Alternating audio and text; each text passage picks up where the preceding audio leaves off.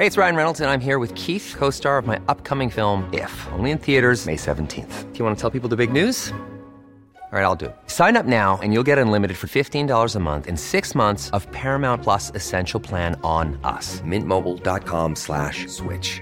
Upfront payment of $45 equivalent to $15 per month. Unlimited over 40 gigabytes per month. Face lower speeds. Videos at 480p. Active Mint customers by 531.24 get six months of Paramount Plus Essential Plan. Auto renews after six months. Offer ends May 31st, 2024. Separate Paramount Plus registration required. Terms and conditions apply if rated PG. I'm Sandra, and I'm just the professional your small business was looking for. But you didn't hire me because you didn't use LinkedIn jobs. LinkedIn has professionals you can't find anywhere else, including those who aren't actively looking for a new job but might be open to the perfect role, like me.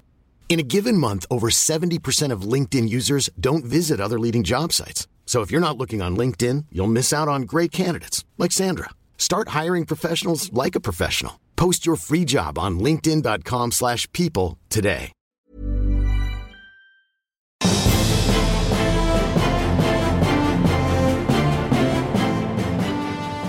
Downloading Any Stupid Questions. In this podcast, we get some actual experts on important subjects and ask them to confirm or deny the stuff we've picked up by scrolling through Twitter. So, joining me today to explain Northern Ireland is the journalist Kate Devlin, who started her career at the Ballymena Guardian and who currently writes about politics for the Sunday Express. Hello. Hello. And also joining me to ask the questions that you'd look too stupid asking on Newsnight are comedians Athena Kugblenu and Michael Legge. Hello. Oh, yeah. Oh, sorry. Hello. I was We- we- daydreaming. So here's my first question: Northern Ireland, who started it? Come on. Well, I mean, so the answer can be everyone. The answer can be no one. Mm-hmm. Um, you know, in some ways, the answer can be Henry VIII and Elizabeth I. What him? You can't blame him, Yeah, totally can. With his, totally Paying can. for everything. with his It's a gout. bit convenient. I think the thing to remember is that Ireland was invaded by absolutely everyone. People think that we are a Celtic nation. We are. That's because we were invaded by the Celts. We were also invaded by the Normans. And then in around the 12th century, we started being invaded by the English, not terribly successfully at first. Then they started to, you know, make further forays. And finally, Henry VIII probably just about managed to, to get the country under his thumb enough that he was crowned King of Ireland. Okay. Well, I mean, I'm happy to blame Henry VIII. He seems like a bit of a prick. Yeah, not a nice guy. But w- when he did it, was it still one island, or was it Northern Ireland and Ireland when he at that time? It was still one Ireland. And in fact, Northern Ireland only came into existence just under 100 years ago. So we're going to be celebrating our 100th birthday uh, and the 100th anniversary of partition in 1921. That 100 celebration would that be hmm. a happy celebration? gonna be. Definitely for some. right? Definitely some going to be very delighted. right? Well, I think what happened was that the Republic of Ireland decided to celebrate 100 years of 1916, which was when they started this campaign in earnest to become an independent country. Then there were some wars that didn't go terribly well, including some Irish convicts being taken out and shot. And so I think it's very controversial, some of what happened in the journey for the Republic of Ireland to exist. So I don't think actually it would be that celebrated in the Republic of Ireland and only semi celebrated in Northern Ireland. All right, that would be good. So on Facebook, I won't make a big deal about it. I just wouldn't put it in your diary for uh, 2021, to be honest. And is it true that they made all the grumpy ones live in Northern Ireland and all the really cheerful ones who like a good crack live in the Republic of Ireland? Well, in the Republic, they did offer a tax break for artists. That's true. So a lot of um, people who could paint and sing and write our lovely poems did end up living in places like Donegal. But we are a very creative nation. We we spawned Liam Neeson. Uh, Seamus Heaney. Seamus the Heaney. greatest poet this planet Absolutely. has ever. Yeah. Feargal Sharkey wrote the greatest pop song ever in uh, Teenage Kicks. Um, Oh, he, he didn't good- write that heart. song. He didn't. Good write point, that well song. made. He didn't write Did that he song. not? No, he didn't. Did he write any of the songs? No, he didn't. was in he the didn't band. even. He was write, in the band. He didn't even write a good heart. But he's the one. he's the guy we know. Yeah, Like, exactly. I don't know the He other sang ones. the song. He sang the the greatest pop song ever. Yes, I would good- good point, well say made. that. So, Kate, imagine I'm a 23 year old who only knows about avocado on toast and Taylor Swift. Tell me about the troubles. Because lots of people under the age of 25 don't know what it is. Is it an it or are they? It's an it. Mm. It's a it's a it's a period of time that Yeah. thankfully we are mainly over, but it's three decades in which more than three thousand people were killed, many more were terribly injured in a, a conflict within Northern Ireland Yeah. but which affected all of the UK. There were bombs in places like Birmingham, Canary Wharf in London, Warrington. I mean, the reason the centre of Manchester looks the way it does today is because it was blown up by the IRA. Yeah, I remember the Ma- I remember the Manchester bombing on the news because that was one of the last ones before the Good Friday Agreement, wasn't it? Was It it was. 96? It was, and so you can see it on YouTube. Yeah. It, it was captured by the TV cameras at the time. And so, what's the history of the Troubles? I think a lot of people outside Northern Ireland think it's about religion. Yeah. And people inside Northern Ireland would argue it's about it's a land conflict. It's about whether Northern Ireland should be part of the Republic of Ireland or whether it should stay part of the United Kingdom. The problem is religion does come into it because most people who want to be part of the Republic of Ireland are Catholic and the vast majority of people who want to stay in the UK are Protestant. And that's because it was really hard being Catholic in Northern Ireland, right? Yes, there was a civil rights movement in the United Kingdom in the 1960s that was centred on the rights of Catholics in Northern Ireland because there were accusations that Protestant politicians were, for a start, gerrymandering the boundaries of election seats, mm-hmm. that it was incredibly difficult for Catholics to get public housing. It was very difficult for Catholics to get jobs in certain areas because Protestant factory owners and owners were not giving them jobs. So it was seen as a huge amount of discrimination against the minority Catholic population. Now, although we know it wasn't a religious thing, it was a, it was it was very much a land based um, feud. Let's call it that. Why not? I always had it in my head that actually it was neither of those things. It was actually to do with just plain old fashioned gangsterism. Like we're just basically it's all drug money and it's not so much land, more turf. If you know what I mean. You're absolutely right. A huge part of that, I think you can ascribe to that. Mm-hmm. I mean, certainly there were people who, in another context, would just be serial killers. Right. Yeah. And we have given them a political credibility that they probably don't deserve because they t- joined an organization or, or didn't even join an organization, just described their evil deeds to an organization. Mm-hmm. And that's that is the situation that we're in. So I wouldn't say that that isn't part of it. But at the same time, there is this other part of it that is to do with land and religion. Yeah. Go on. The thing I never understood about unionists is that normally, I use the term post colonial, post colonial countries can't wait to get rid of Britain. So, what is it that unionists like about the relationship with Britain? And bearing in mind, Britain and specifically England has had a very interesting view of Irish people, you know. So it's this weird thing where it's like we're dying to be part of Britain, but you know, up until very recently, Irish people I don't even think were considered white. You know, they Yeah. were treated in a quite Yeah. ghastly way. So what's what's the incentive there? Well, I think unionists would not have classed themselves as Irish people in that way. They would have seen that as a Catholic nationalist Irishism.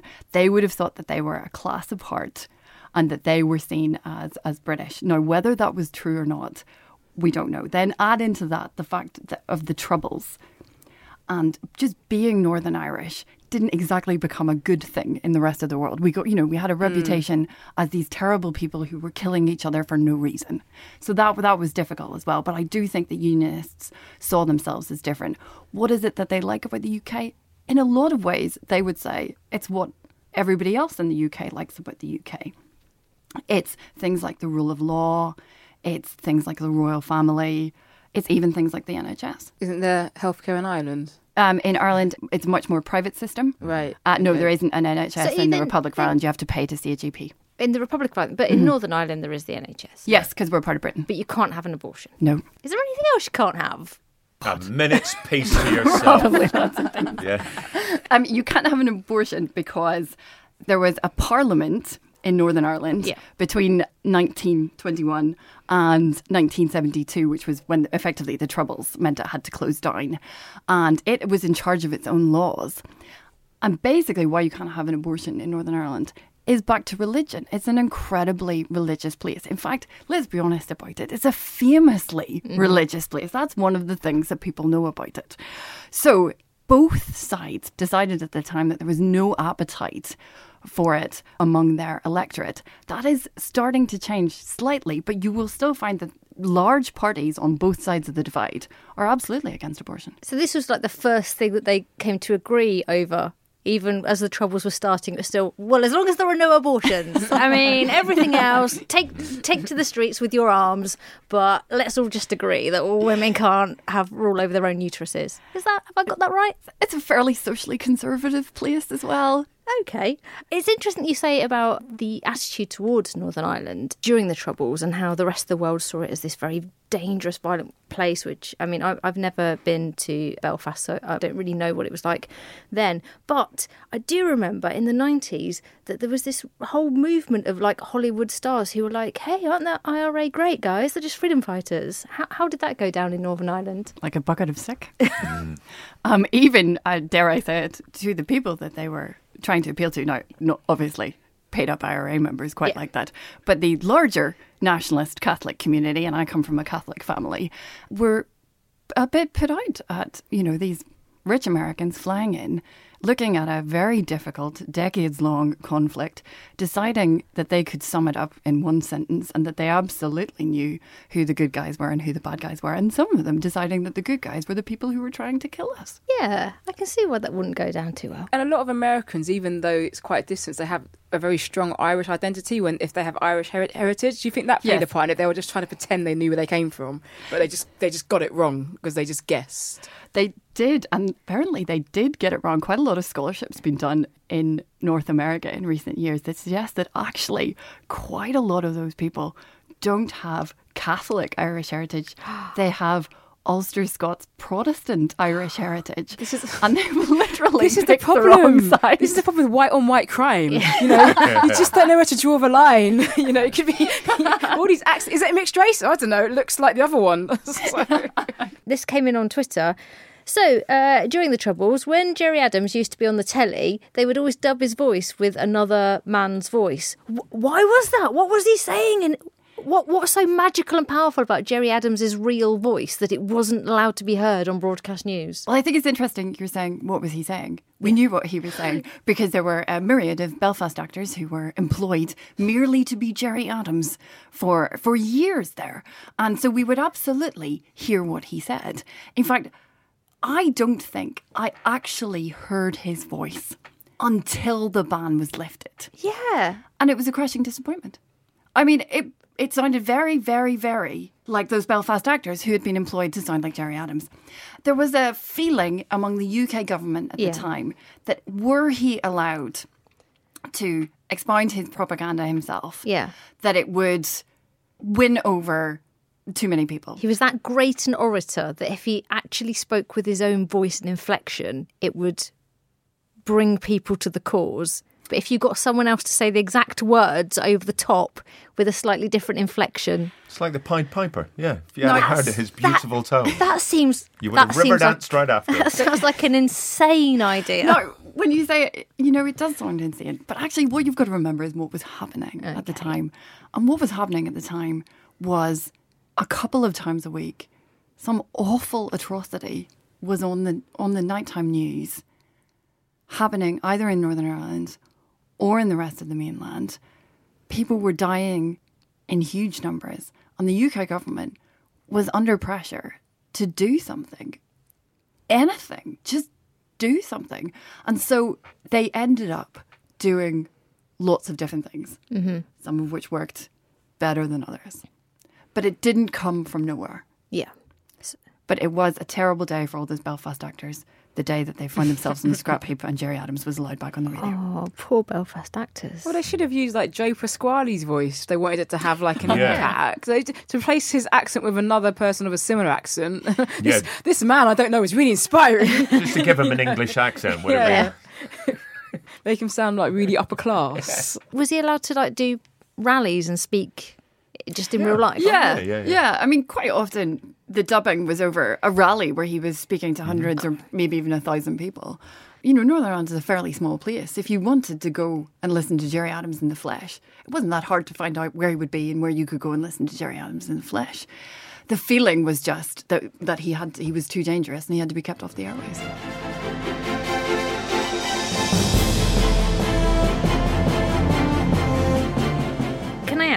What is the Good Friday Agreement, and is it reasonable that it might break down because some people want bendy bananas back? The Good Friday Agreement is a peace deal. Mm-hmm.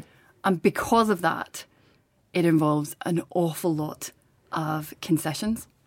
And it involves an awful lot of difficult decisions that had to be made. So, on the one hand, it was an agreement between the main paramilitary groups to cease their actions.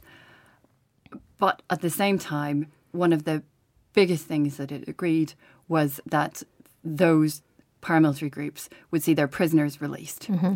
So, hundreds of prisoners who'd been convicted for things like terrorist related offences, including murder, were allowed back onto the streets. And that's that was part of the Good Friday Agreement. That was one of the central tenets of the Good Friday Agreement. I guess the other central tenet was about consent, which was that the people of Northern Ireland would decide their future. And so those who wanted to go with the Republic of Ireland would have a a route. They would, you know, someday they would think if we decide we can go with the Republic of Ireland. Yeah. But equally, unionists would be given the certainty that at the moment it doesn't appear as if we want anything to change, so we'll stay with the United Kingdom. Because that's what's really fascinating about it. There must be people in Northern Ireland that are like, well, one day, one day there will be a united Ireland, and there's other people going, well, that's that's never going to happen, and they both feel that that's a possibility. Yes, and they live next door to each other. So, what's going to happen with Brexit? At the moment, the Republic of Ireland is um, gonna is part of the EU and very happy to be part of the EU. Northern Ireland, if Britain removes itself from the EU, is now part of Britain. There's a lot of talk about the Good Friday Agreement breaking down because there there would be the need to introduce a physical hard border. At the moment, there isn't a hard border. It's just you, you couldn't tell there was a border if you just wandered across. And that physical hard border is all about goods and services. So it's not even about anything as divisive as land or where people belong or who they feel that they have allegiance to. It's literally about does this duvet pass the EU test or not? The other thing that the Good Friday Agreement has done has allowed people to self identify. Yes. So unionists are very much self identify as British, and nationalists and Republicans very much self identify as Irish. Um, they've always been able to get Irish passports, and the kind of enshrinement of their identity as Irish was quite an important, a bit maybe sleight of hand within the Good Friday Agreement, but it was there. And so s- some of them do feel that putting up a border breaks that. So for us, for the liberal intelligentsia, Northern Ireland gets discussed a lot in terms of Brexit. Hmm. But for someone who's living up in Hull, they don't they, they don't probably give a fuck about this. Well, I think there's two things there, isn't there? There's is this peace fragile? Yeah. And then there's Brexit. Yeah. And I think is this peace fragile is a question that we will keep asking for quite a while. Yeah. Brexit is not the only issue, and certainly won't be the only issue in the future. Yeah. And so I find that a really, really difficult question to answer. In part because I think there's a generational divide. My parents were in their early 20s whenever the trouble started. They always believed it would end. Mm-hmm. I was born 12 years into it. I always believed it would continue forever. I never believed it would end. And so the younger generation looks as if they're a bit more optimistic, but you have this huge amount of people in the middle who feel very concerned and very fragile. And the question is, we don't know which generation is right. And the problem is, none of us have ever had any control really around this process because there are people in Northern Ireland who've always been willing to die and to kill for their political aims. Mm-hmm. And so, in some ways, what we're all trying to do is dry out the tinderbox as much as possible so that when someone lights a spark, that it doesn't take. Michael, someone who is from Northern Ireland, grew up there. Does the idea of a physical hard border does that seem an awful thing, or is it is it being blown out of proportion? I think, I think obviously, I mean, for me, I think it's definitely a, a bad thing. I've, I've got, I've got weirdly good memories of the hard border, which is a terrible thing to say. It meant if I was crossing that hard border, what that meant was I was going on holiday.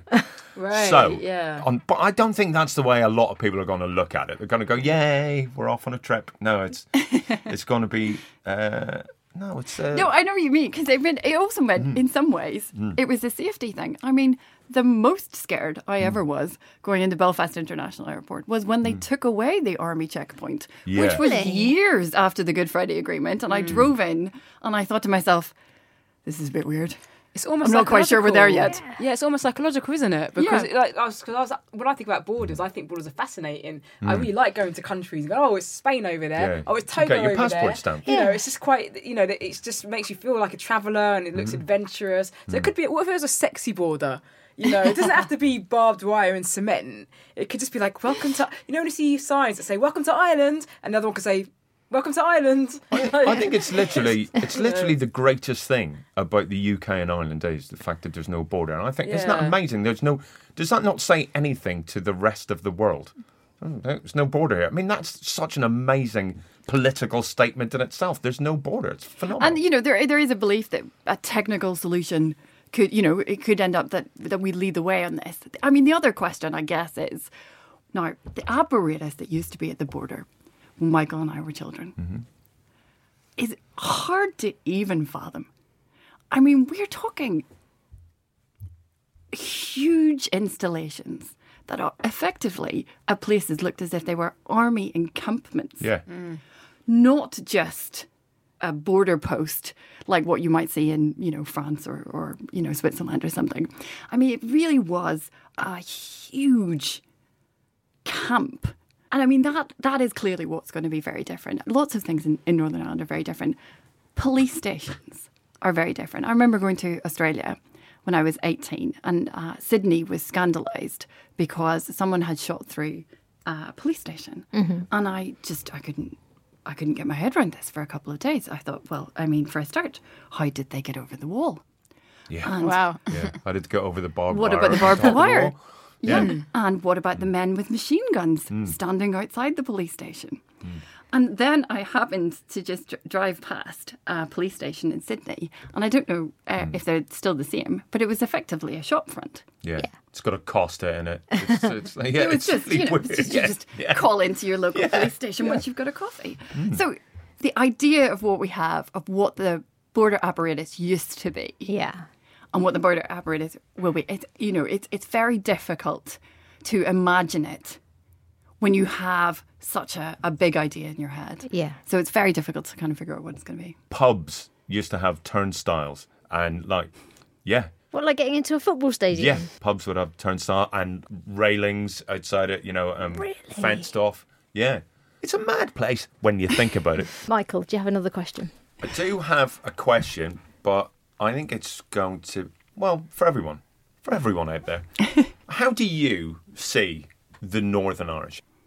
Do you see them as British, is what I'm saying? Or do you see them as Irish? I see Northern Irish people as British because that's the extent of my knowledge. In the same way, I see Welsh people as British Okay. and Scottish people as British. But I understand that Northern mm. Ireland is in Ireland Yeah. and culturally Irish. Yes. You know? So that's my dis- I- I- distinction. I'm, I'm, I'm a little bit surprised because the amount of time people just go, oh, well, that's him, he's typical blah, blah, blah. He's Irish, isn't he? No one ever goes, oh, well, typical him, he's British. I mean, no one ever, no right. one ever refers I- to me as a I'm British going to retract that. So I'm politically British, but like I said, I'm culturally Irish. So I Yeah. would refer to you both as an Because Irish person. Because you thing. say Yeah. uh, same with Scotland. I don't. Right. I absolutely. Because I was going to say I'm with Billy Bragg on this. I Hmm. think that. I mean, not not in a proud way, but I think I'm English in the sense that I don't have that cultural connection to Scottish people, Right. to Wales, or to Northern Ireland. If you met Frankie Boyle, you wouldn't go, "Oh, he's British." You'd say he's Scottish, yeah. right? I think I think what I'm getting at is it boils down to the Tory coalition with the DUP and people being outraged and the DUP and their supporters, uh, rightly or wrongly, being very proud of what's happened. But the way I couldn't help looking at it is, no matter what, yes, they're in Westminster and all that stuff. And yes, they they've got their massive connection to England, which is, I think that is clearly what they want. But that's why I was surprised to hear you say, oh, you know, I see Northern Ireland as British. Because I, I think, and maybe I'm wrong, I think that no matter what, English people still see Northern Ireland as, well, that's the river dance people. And, and I can't help but think the DUP can try as hard as they want. But I'm sorry, they're diddly dee. Ah, look at them, the shillelaghs. That's just how they're thought of outside of Northern Ireland. But I think you're right. But I and don't. inside of Northern Ireland, they're thought of as mad bastards. I think you're right, but I don't think it's specific to Northern Ireland. I think if you're if you're English, then you do see all of the regions as not us. Yeah, So and you don't even realise it actually Yeah. because you I wouldn't saying it, it now. personally. Yeah. Having said that, I wouldn't disguise. I always disguise myself as British because my parents aren't English. So I always feel I feel like I very re- I, I don't even watch the football team, but no mm. one they're quite boring to watch. But can you blame me? Mm. But yeah, I always feel myself as British more than anything. So yeah, it's actually that's that's that's fascinating me that question. I'm a very fascinating man. Very fascinating. While we're on the subject of the DUP, is Theresa May buddying up with the DUP? Given that there was the supposedly power sharing in Northern Ireland between the DUP and Sinn Féin, is her bodying up with one of those two sides on power sharing as dodgy as it sounds? I mean, that's democracy. Yeah. They have 10 MPs in the House of Commons. Yeah. And at the moment, any party that has 10 MPs in the House of Commons holds a balance of power. Yeah. Now, if that was a pro NHS party or an English party which espoused very Tory policies, mm-hmm. I think the power sharing would have been a lot less controversial. Yeah. Sorry, the informal coalition with Theresa May would have been a lot less controversial. Part of me wonders whether part of the controversy is geographical, mm-hmm. is that a lot of voters in England, where 85% of the population lives, never really thought about what would happen in this very rare circumstances about holding the balance apart if it was a geographical party Yeah. from either Scotland, Northern Ireland, or Wales Yeah. that would hold the balance of power.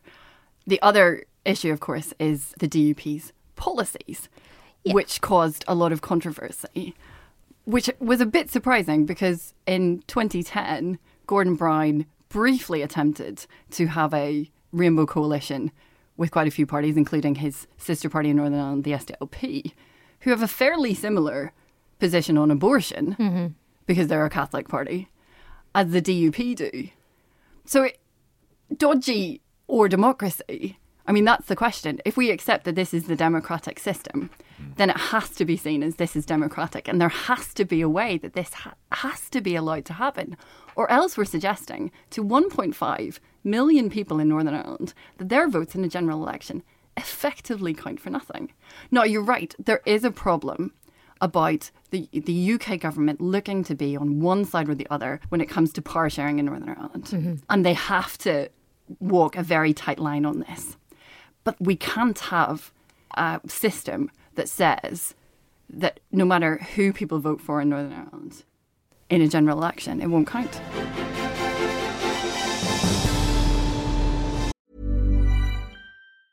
Hey, it's Ryan Reynolds, and I'm here with Keith, co star of my upcoming film, If, only in theaters, May 17th. Do you want to tell people the big news? Right, I'll do. Sign up now and you'll get unlimited for $15 a month in six months of Paramount Plus Essential Plan on us. Mintmobile.com slash switch. Upfront payment of $45 equivalent to $15 per month. Unlimited over 40 gigabytes per month. Face lower speeds. Videos at 480p. Active Mint customers by 531.24 get six months of Paramount Plus Essential Plan. Auto renews after six months. Offer ends May 31st, 2024. Separate Paramount Plus registration required. Terms and conditions apply if rated PG. I'm Sandra, and I'm just the professional your small business was looking for. But you didn't hire me because you didn't use LinkedIn jobs. LinkedIn has professionals you can't find anywhere else, including those who aren't actively looking for a new job but might be open to the perfect role, like me. In a given month, over 70% of LinkedIn users don't visit other leading job sites. So if you're not looking on LinkedIn, you'll miss out on great candidates like Sandra. Start hiring professionals like a professional. Post your free job on linkedin.com/people today. Millions of people have lost weight with personalized plans from Noom, like Evan, who can't stand salads and still lost 50 pounds. Salads, generally, for most people, are the easy button, right? For me, that wasn't an option. I never really was a salad guy. That's just not who I am. But Noom worked for me. Get your personalized plan today at Noom.com. Real Noom user compensated to provide their story. In four weeks, the typical Noom user can expect to lose one to two pounds per week. Individual results may vary.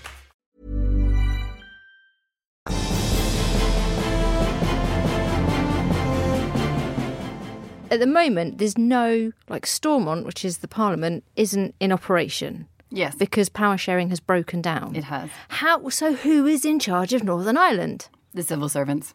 Oh really? God. Yes. yes. Bureaucrats are keeping things ticking over. And unfortunately, there are lots of very serious questions that they're just not empowered to answer. So they're trying, they're doing their best, they're keeping things, as I say, ticking over. But there are lots of things that are struggling. And so even they have admitted that public services are struggling because they need politicians in, because they need them to make some decisions. So no decisions are being made. And what's happened? How come that power sharing's broken down? Power sharing broke down because of a scandal called Cash for Ash. Is it literally just the cash? For, Is that what's broke it all? Because I thought that must be too. That that can't be real. Which is where basically some people were burning too much fuel and getting a massive subsidy. So for every like a hundred quid worth of fuel you burnt, you got like 116 pounds from the EU, wasn't it, or something like that? No, it's from Oh, it's- oh, it's from taxpayers in It's- Ireland? Yes, it's and it is real and it is a scandal. Oh, no, no, I'm not saying it's not a scandal, but- Absolute shocker. and to be fair, it was probably the straw that broke the camel's back. There are always tensions. Power sharing, especially between two parties like Sinn Féin and DUP, was always going to be incredibly difficult. Yeah. But yes, this is the specific issue that broke the camel's back, that caused resignations more than a year ago. And now there are different issues that mean that they're struggling to get things back up and running. Okay. But cash for ash is real and it could cost up to a billion pounds. Taxpayers' money. Yes, because people are genuinely being paid to waste energy under what was supposed to be a renewable energy scheme. Are they still being paid? Now they've seen the loophole. Yes, they are. What? It's- How has that not been stopped? it's a le- it's a legal contract that the government entered into that the government set the terms of incorrectly. It turns out when they went back and checked the small print, they did it wrong. They did their sums wrong, and so people are being paid more than it costs to pay for the fuel. So they're just. but it's still continuing. So they're It just burning it. It could cost a billion pounds. Could cost Where are they going to get a billion pounds from? Hey, they got a billion pounds, didn't they? they got a billion pounds from the Tories. There How you go. convenient. So why don't why why doesn't Stormont come back together and go? This is madness. Let's. It's madness from a taxpayer point of view. It's madness from a burning the planet point of view. It's madness that this is why we've. bro- wh- Why isn't this being fixed by anybody? It is being fixed. There is a process in which it, it will eventually be stopped. But because it's a legal contract, they weren't able to stop it the day and hour that they find out the problem. Is the process just normal time and sooner or later we'll all be dead? right. Until everything runs out. Yeah, Yeah. There's burn nothing left to everything. It is slightly In sooner about- than that, but a- not as soon as taxpayers would want. Right. And this is Yeah. this is a huge problem. And one of the reasons it's a huge problem is because it's become iconic for a couple of reasons. One is it, it's the most obviously named political scandal in history. Mm-hmm. It's not Watergate. It's not about some obscure hotel you've never heard of. It's called Cash for Ash because it does what it says in the tin. People are being paid cash to burn things. It's outrageous. Secondly, What a country to test that out. a country famous for really loving to burn things. Every 12, we're rolling in it. We're making so much money. Burn another pope. Um, secondly, there has always been a feeling in Northern Ireland that we weren't all in this together. The Troubles caused huge economic problems, and most people saw their economic life chances at least slightly constrained by that. But there was always a feeling that there were some people who were just doing okay. And so when it turns out that, you know, large businesses or farmers are making money from this scheme literally from their fellow taxpayers. Mm-hmm. That has caused absolute outrage, and you can understand why. course, yeah. This is one of the most economically deprived parts of the United Kingdom, and yet some people are doing very well, thank you very much, and not giving two hoots about their fellow taxpayers. And so that that was seen as a as a very big problem. I mean, it's literally like you walk in front of someone, burn a hundred pounds, and then get given a hundred and twenty quid from Yeah. somewhere. Northern Ireland is now the KLF. Michael, I've kn- so I've known you for a long time. Yeah. Uh, Weeks. and weeks, and I've never asked you what flavour of Northern Irish you are because it seems really rude. Does it seem Is it rude? is it rude? I don't know. Are you allowed to I go up don't, to someone I and go? I don't "And think. which well, one are uh, but, you? but then again, I don't- I've absolutely no idea what f- religion you are, if you have any religion at all. I mean, I always think of you as an atheist. Yeah. And I think you probably always think of me as an atheist. Yeah. But I was raised Catholic oh, okay. in a very, very Protestant town. But, you know, that's why I'm Oh, hard congratulations on making it. Oh, yeah, hard as nails. But it wasn't a town full of horrible violence at all. Was it not? I mean, there was some, but nah, not really. Is it odd that I would not want? It feels really rude to ask No, a no, because, Irish it, person. because you know what? It's not part of your culture to care about that. Where it is is part of, I guess, mine, hmm. our, our culture to. I mean, that's pretty much after hello, you know. So it's not taboo at all. You, it'd be quite important to understand Um, somebody's background. I mean, I, I think it's really trivial, but it's not a weird question to ask. Yeah. It's normal. and what's it It's like? not normal, like- but it's normalized. I'm aware in the past, like marriages Hmm. across faiths was like problematic. Is Yeah. that has that changed a lot recently? I haven't seen any statistics on that recently. Sectarianism is still a huge problem in Northern Ireland, and it's one that we haven't really got to grips with in the aftermath of the peace process. And of course, every you know individual story is a tragedy, and there are you know a lot of um, people who would have been cut off by their families because they married somebody from a different religion. I was watching the Patrick Kielty documentary, and there still seems to be. Well, I don't know how much. So you know the big murals that were around that we'd see on the news. You know, Yeah. around this big. They're still around. Are they still around? Yeah. Yeah, yeah, yeah. Is there a tour bus that takes you around them? I think there is a tour bus that takes you around some of them, but there would be some that you just couldn't go to. I mean, you right? You even now you wouldn't be able to. I mean, if a tour bus went through, I mean that tour bus would be on fire in seconds. A bus goes through there; it's on fire in seconds. You know, so a tour bus is definitely. Are there still some? Are there still some no-go areas like you don't go down, don't go to this area because it's just. See, I don't live there anymore. So maybe, do you live there? No, I live in London. Right, I- okay. Not that I know of that are always Hmm. no go, but probably would be at uh, at certain times. Yeah. Um, I mean, so one thing that happened during the Troubles was that there were places that buses wouldn't wouldn't go. So some taxi services became a bit like buses, and would have stops Yeah. Oh, really? and would pick people up and would you know pack five people into their cab instead of one, and then would charge you a bit like a bus fare um, to get into parts of Belfast. That, Uber. That's that, that's something that It was um, an early Uber. Yeah. I actually love that Uber is in Northern Ireland because it was one thing that always troubles me. Troubles, guys, is getting a cab in Northern Ireland is a really, really weird thing. I think, anyway. Even in my hometown, just go, oh, we'll get this taxi from. No, no, don't get that taxi from because part of that money goes to UVF or whatever. Oh, I will take this. Well, no, you can't take that taxi from because, but. And I just think, God, thank God Uber's here. Well, you know, Wow. that just goes to sexual predators. You know, Michael's right. I mean, Mm. the Troubles did affect absolutely everything. And he's just reminded me when I was a teenager, Mm-hmm. there were very severe problems in buying drugs in the Mm-hmm. town I was in because of who was running the drug operation and where your money would be going to. And indeed, the feeling that it would be to people who were trying to kill you. So I was a very nerdy teenager. I wasn't into drugs or anything. Mm-hmm. But, you know, this was a conversation among teenagers about could we do this? Would it literally be like there'd be two people on a street corner with their bags of ecstasy, and you had to go to the right one to get it? Well, I, I with was a different very suppliers. nerdy friend who had Obviously. hardly any friends. Also, um, the drugs were. I mean, yes, I guess you could just about get ecstasy. You certainly couldn't get lots of hard drugs because the security surveillance was so strong. I mean, you know, if you can imagine, the British Army is in Northern Ireland, manning the borders, trying to keep out Semtex and guns.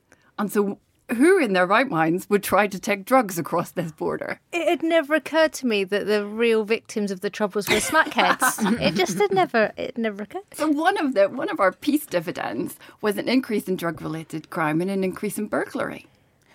Because, because you normal The crime drugs to come through. Yeah. and and things the things that other parts of the UK considered normal crime went up effectively as diversionary tactics for people who had been maybe more political in recent years.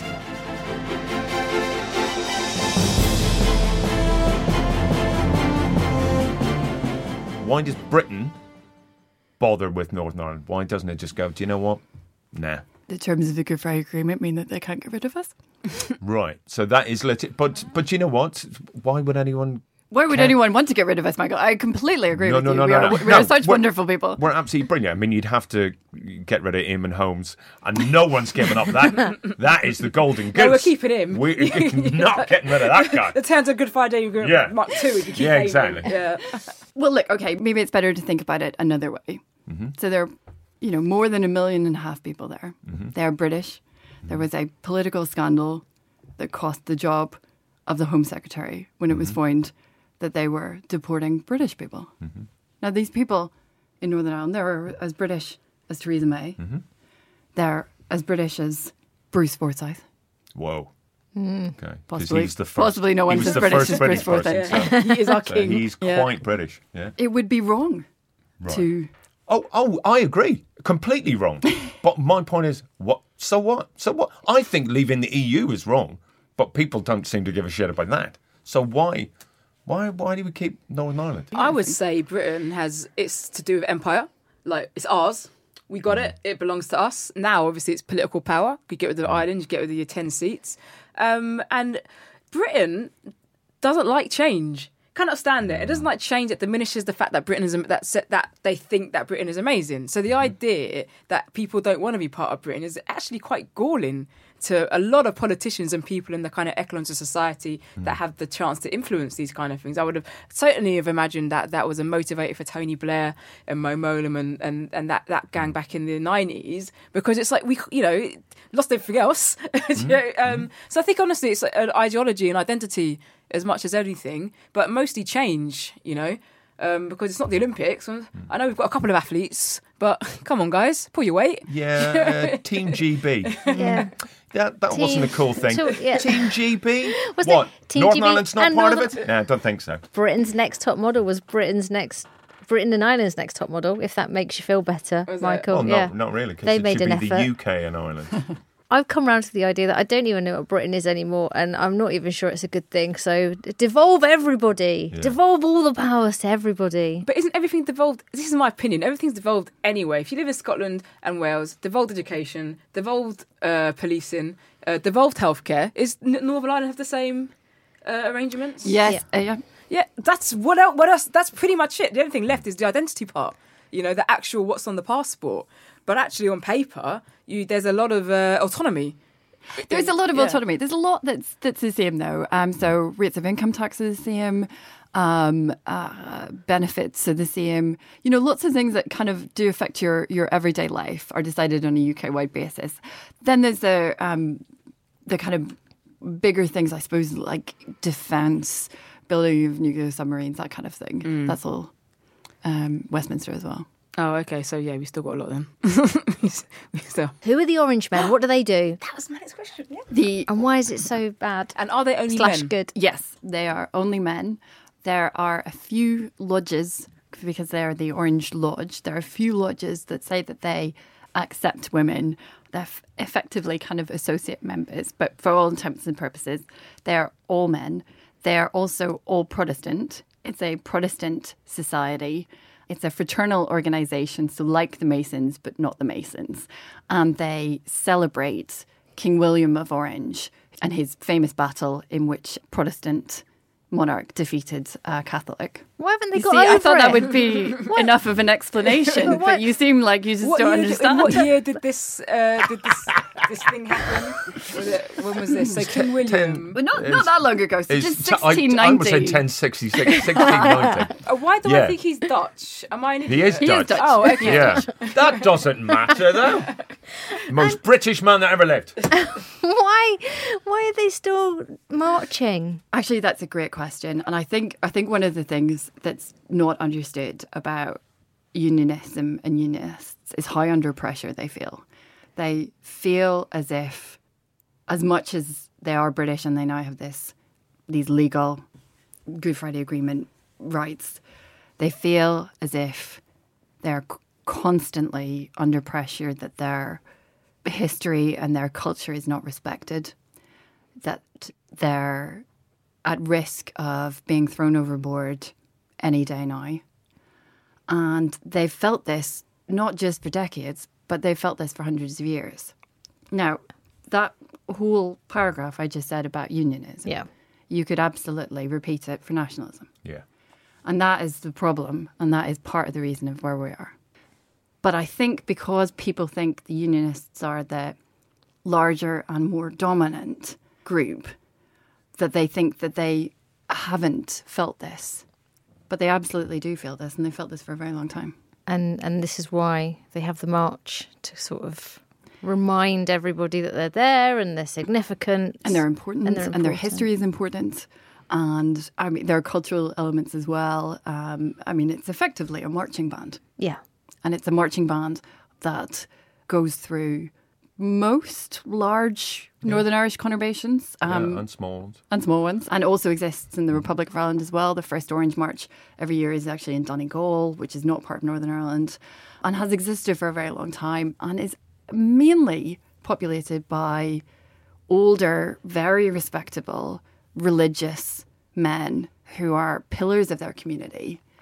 Unfortunately, in some parts, the marches attract a kind of slightly younger, loutish crowd, which you know quite often gets in the way. Mm. But what they are celebrating is a victory over Catholics, which has obviously caused an awful lot of problems over the years. Yeah, a bit offensive to Catholics. It certainly doesn't help them feel any less under siege. It's very loud. Drums are well because it's mainly. I mean, you definitely can see people playing the flute, but you can't hear them. It's just drums.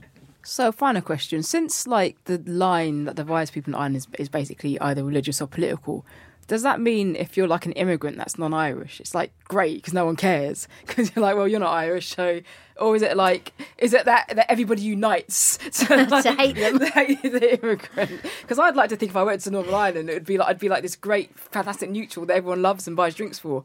there, there used to be a joke that no matter no matter what religion you were in Northern Ireland, people would say, "Ah, yeah, but you are you a Catholic such and such or a Protestant such and such?" Yeah, yeah. And so I, I'm- I'm afraid your idea of a, an idealistic society is perhaps slightly wide of the mark. Um, but look, this is another of our peace dividends. People have moved to Northern Ireland in greater numbers than we saw for decades. It is becoming a much more diverse society. And thank goodness for that. So my final question, and it's because when I put a, I, I put on Twitter, has anybody got any questions about Northern Ireland? And I had most responses included the word Taytos. Mm-hmm. So, what is a Tayto? Why should I have one? And is it better than a normal crisp? Yes, and quite frankly, if you haven't had one, Never you had haven't a lived. Tayto. I mean, I've I've had a heard of it. potato and I've had a crisp. How is it different? And also, I mean, we have to get really specific Uh, here. yeah, Oh, okay. I know what you're You- going to yeah, say. yeah, You've got to I- have a cheese and onion Tayto, and it Really? will I mean, I can't have them absolutely anymore, change your life. unfortunately. But you- you're absolutely right. I mean, Tayto, cheese, and onion are probably the most they- phenomenal things that have ever come out of really Northern Ireland. better than Yeah. a Dorito. Oh, I mean, much d- I mean, Doritos don't exist. That's how good that Tayto crisps are considered in Northern. I'm not kidding you. When you get off your plane at Belfast International Airport, the first thing you see, it's not a big sign.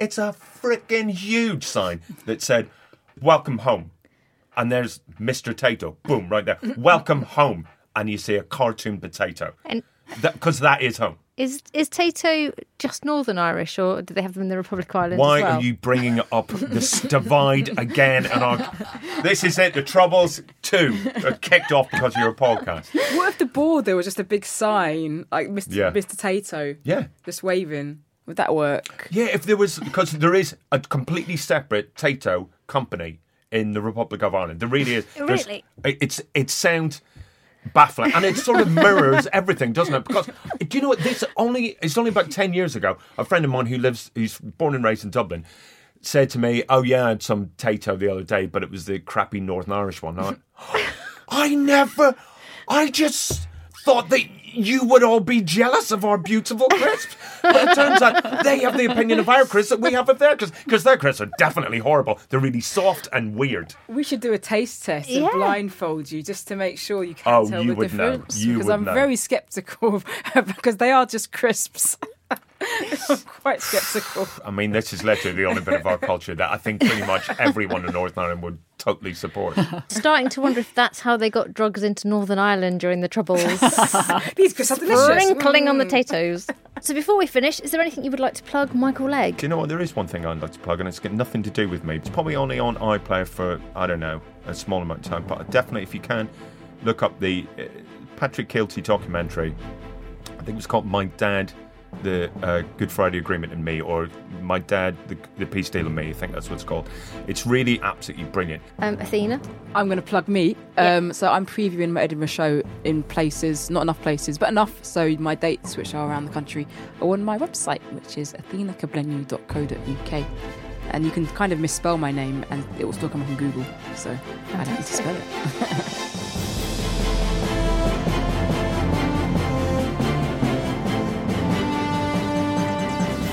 Thanks to my guests, Kate Devlin, Athena Kugblenu, and Michael Legge. Any Stupid Questions is written and presented by me, Danielle Ward, and produced by Ed Morrish.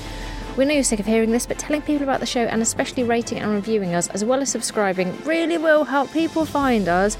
Thank you so much.